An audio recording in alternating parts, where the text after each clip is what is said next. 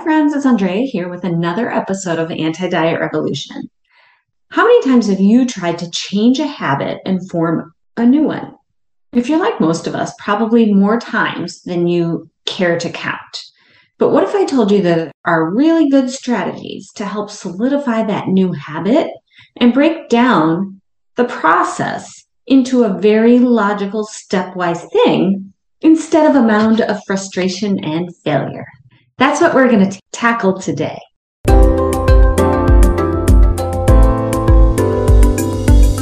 Welcome to Anti Diet Revolution, the source for your weekly dose of non dieting approach to weight loss and improved health.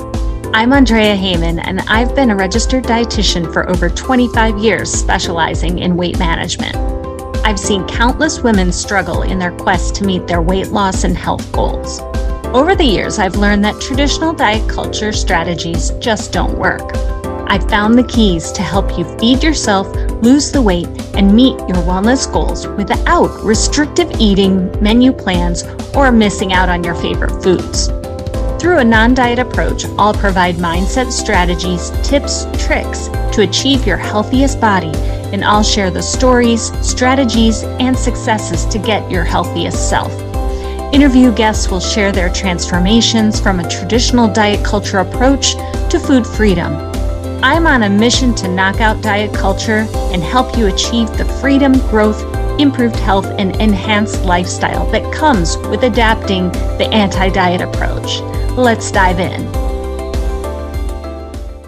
How long does it take to form a new habit? I've heard all kinds of things, but typically what I hear is 21 days. I'm going to propose that you can change your habit in about 30 days if you have a really good strategy, which we're going to talk about here, and know what to expect. And we'll address where all the experts come in and say that the new habit occurs in 21 days. I think you need an extra 10 days to really firm up that habit and solidify it and lock it in. The problem, though, with forming new habits is that many of us don't understand the process of forming a new habit. So we give up before the habit is really locked in. And then time and time again, we prove to ourselves that we can't break the old habit and create a new one, which is not good. That's old thinking. And we've got to stop that. I'm here to show you that you can form that new habit in 30 days and change that old way of thinking. All right, so let's break down the process into three distinct phases. So each one of these phases we're going to say is 10 days long. And each phase comes with their own set of challenges and barriers. So once we understand those, we can overcome the old habit and create the new one. So phase one, when you decide to create a new habit, the very first few days can be exciting and fun. But once that initial excitement wears off, then the whole thing can feel unfun and rather painful. And all you want to do, your brain, your body, everything, your mind wants to reject that change. And your mind is telling you that you absolutely hate the new habit. If your new habit, let's say, is to eat a healthy breakfast every day, you might decide that you need to get up 10 minutes earlier every single day so that you have time to eat a breakfast in the morning. But when it comes down to it, the alarm goes off, you're supposed to get up to have the breakfast, but you just want to lay there another 10 minutes every last second that you possibly can. You dread having to get up, so you associate that with the new habit, which is eating the breakfast. So this first difficult phase really lasts about 10 days.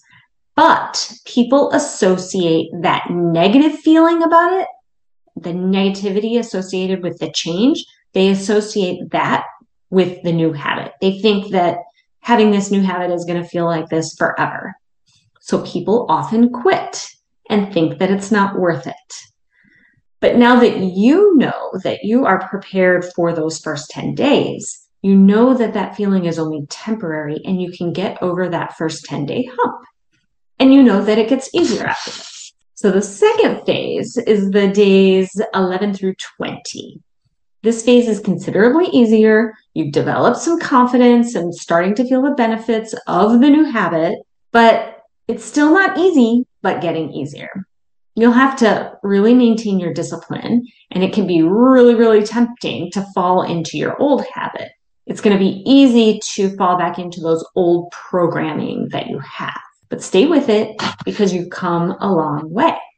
All right, the last 10 days, days 21 to 30. Now you're super unstoppable. Keep in mind that only a few people make it this far. And do not be confused or fooled by all the experts that say the new habit only takes 21 days to form. Partially that's true because of the first two phases that are forming the new habit, but these last 10 days are really where you seal it in. So because you've hit that 21 day mark, you might say, oh, it's okay, I can take a couple of days off. But if you do that, then you basically have to start all over from scratch and you already know how difficult those first 10 days, the first 20 days are. And you don't want to have to relive that over and over if you decide to take a couple of days off in this final home stretch where you are. So don't be fooled into allowing yourself to backslide. These last 10 days are really where you start to associate pleasure with your new habit and you can feel proud of yourself that you've made it far and you can feel the benefits of the new habit. And this is where the transformations will occur because it will feel like your new identity. In our example, you'll see yourself as someone who eats a healthy breakfast every day. Don't take those days off. It'll put you back and it'll put you back to the phase one again, all over. And I hope that now that you have this knowledge, this very simple knowledge of knowing what the barriers are in forming that new habit, you can approach starting a new habit in a better, more positive way and ultimately have the success that you desire. Until next time.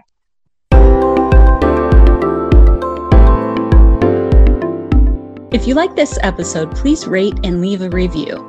This is how we get the word out to others so they can be part of the anti diet revolution. I read every review I receive and use that to push out more episodes that are helping you. Thanks for joining me today. Talk to you next week.